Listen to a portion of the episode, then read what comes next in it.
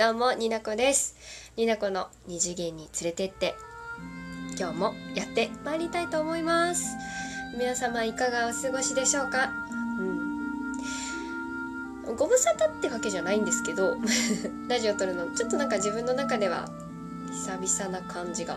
するな。音楽を撮ってうん音楽を流してるのが久々だからかな、わかんないけど。えーと最初に注意事項なんですけれども、今回のラジオ前半にふんくらいはちょっと重ための話をします。暗かったり人によってはこういう話に引っ張られて嫌な思いをされる方もいると思いますが、私の言いたいことを言うラジオになってますので、概要欄にね何分から聞いてっていうのを載っけとくんで、うん無理しないでね何があったかというとね、まあ私結婚して、まあ、子供はいなくて欲しいんですけど、まあ、できないっていう状態でございます。えー、ただ旦那さんのお父さんお母さんそれからおばあちゃんにもすごく可愛がってもらってるんですけど、まあ、その可愛がってる、ま、可愛がってもらってるおばあちゃんに子供赤ちゃんまだかなって可愛く聞かれたのがね、どうも殺傷力が強くて、その言葉のなんかもうなんだろう、いや言われるっていうのはね分かっていたの。そういう親戚の集まりってそういうことあるだろうし、そういう話題になることもあると思ってた。うん覚悟はしてたけど、やっぱり殺傷力が強すぎてちょっと回復に時間がかかっておりました。今回は言葉についてちょっと考えてフリートークでやっていきたいと思ってます。よかったら最後までお聞きください。まあそうなんです、まあ、ちょっとね落ち込むことはありましたけど、悪気がないのも分かってるし可愛がってもらってるのもあるし、まあ世代間でね日常じゃない間違え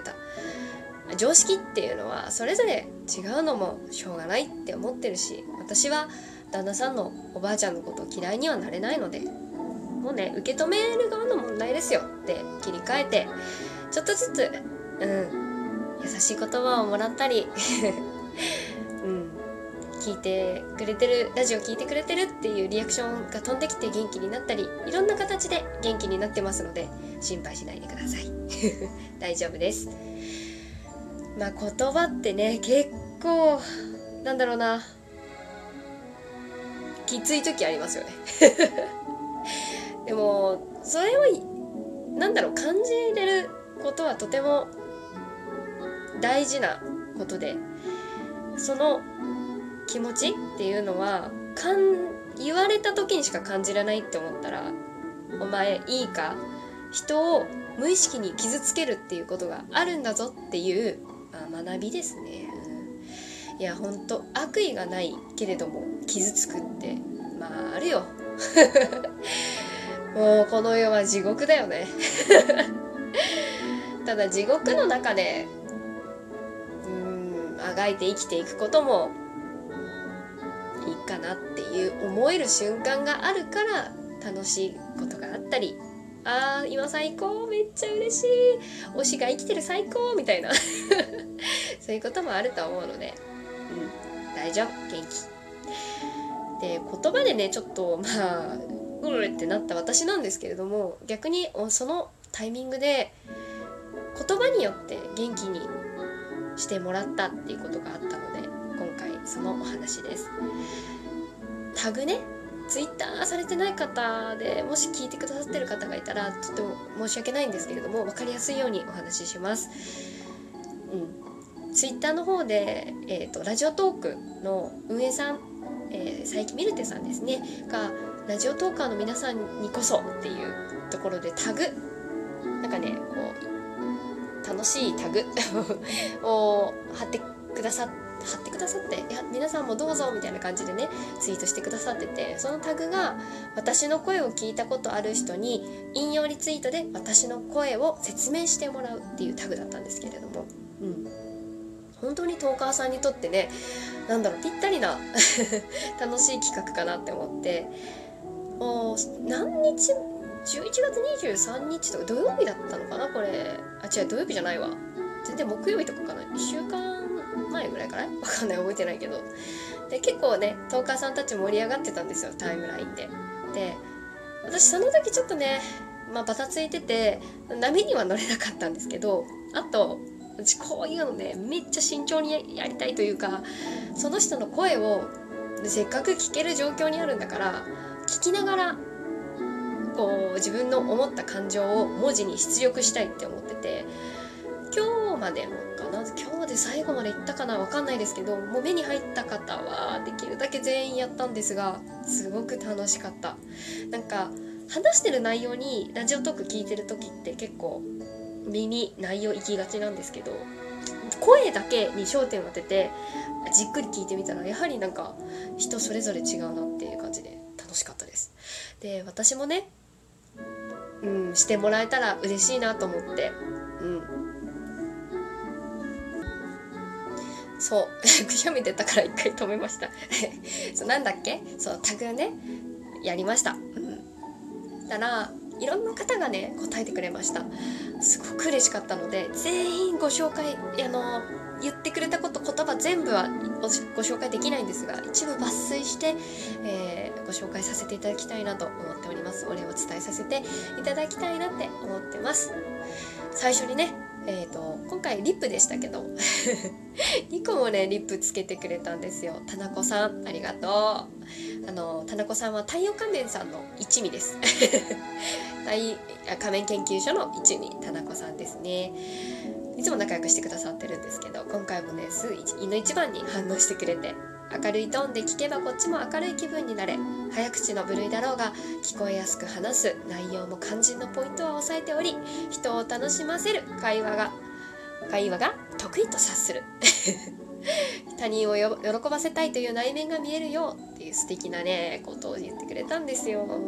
声だけじゃなくて内容についてもね、またねその後下にリプもつながってるんですけれども、うん、とってもいつの間にか私のラジオを し, しっかり聞いてくれてるみたいで嬉しいです。ありがとうございましたやりとりもいつも楽しいんですよ田中さんありがとう。陶器さんはねほんと小説かと思った。にゃこちゃんは天の川、遠くから見てもキラキラなんだけど、近くで見るといろんな色のお星様の集まり、いろんな種類のキラキラの声の持ち主、本当に素敵な表現ありがとう。愛さんもう嬉しかった、もうリツイートしてもらって、死にかけレディオの言えないけど愛ちゃんさんですね。長毛のペルシャ猫、普段高い高いところにいる金のモンプチしか食べない、たまに呼んでも呼んでも来ない時がある近所のメンズ猫のハートをわしづかみにしている声ということで、金のモンプチしか食べないっていうなんかねめっちゃ面白かった。ありがとうございます。いいのこの表現と思って、猫猫ってイメージしてもらえたのは嬉しかったです。ありがとうございました。で太陽仮面さん色気のんお色気お姉さんの声、正体を徐々に見るとノリのいいお色気お姉ちゃん、うん、なんだろう、メレっていう豪快じゃなんだったかな忘れたけど、戦隊もののキャラクターがいるんですけど、ちょっとセクシーなねチャイナドレスを着てるお姉ちゃんなんですけど、調べました。あなたはメレに違いないだろうということでイメージを当てはめてもらってありがとう。ちょっとあのもうちょっと履修しますねメレはすごい綺麗な方でした、嬉しいあとふーちゃんアントロデオふーこさんにゃこさんのお声は華やか、そんでもって元気、かわいい、誰が聞いても元気になる、えー、私がポッピングシャワーなら、私はねふーちゃんの声ポッピングシャワーって言ったんですけど、にゃこさんは高級ゼリービンズだと思ってありがとう。鼻くそ味がないゼリーズビンジョがいいみくりやさんもねすごくねいっぱい面白い言葉、面白い言葉とっても素敵な言葉で表現してくれたんですけど、まとめるとね見た目は猫だけど心はウサギ、あとカッパエビせんみたいにやめられない、止められない、になこ中毒者もう多いって書いてあってなんかねありがとうって思ったあの私の大好きな最近町最近町さん、澄んだ水みたいに綺麗で品があって可愛さもある。動物に例えるならユニコーンの子供、それか魔力が込められた宝石って、すっごい私が好きなファンタジックにまとめていただいてありがとう。本当にナとネオネを押してくれてる、ありがとう。ズッキーさんの表現も私大好きなんですけれども、そのズッキーさんから葉月さんからもらったものが、高音と低音の混ざった優しさと華やかさを持つお声。楽器のイメージはウィンドチャイムかな。お姉さん系の声なんだけど本人の可愛い人柄で絶妙なバランス。シュキありがとう月音さん、シュキぬいさん、ぬいさんもねもらった。あ、これぬいさんちょっとごめん、順番間違えた。あとは順番的に言うとハルル、白い白くてキラキラ輝いてる、そんな感じがするかもって、ありがとうちょっとごめん、時間がなくなってきたから抜粋抜粋になっていくんですけれども、うんうん、あとはそうですね、ニコさん、ニコニコラジオのニコさんからいただいたのは、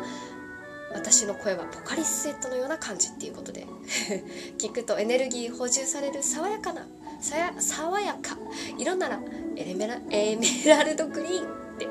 おとり素敵な表現ありがとうございます。そして私の相方にどめ、語彙力にどめ女優声、柔らかくて少ししっとりした感じ。になこさんも絵声である。一つ一つ単語や文節の発音が綺麗。老若男女から好感を持たれる声で花がある。でもテンションが上がっている時、噛み倒している時はとても親近感が湧くありがとうあとはえのきの人、あんちゃんからもね、ふんとめちゃギャップのある萌声とかペタコさんとかもカラフルとか表現をたくさんもらいました。ありがとう。すごいなんかね、言葉によってちょっと傷ついたこともありましたけど元気をもらいました。姉さんには暖炉の火が灯るようなお声って言われたレディ君には形容できませんって言われた。みんなありがとう。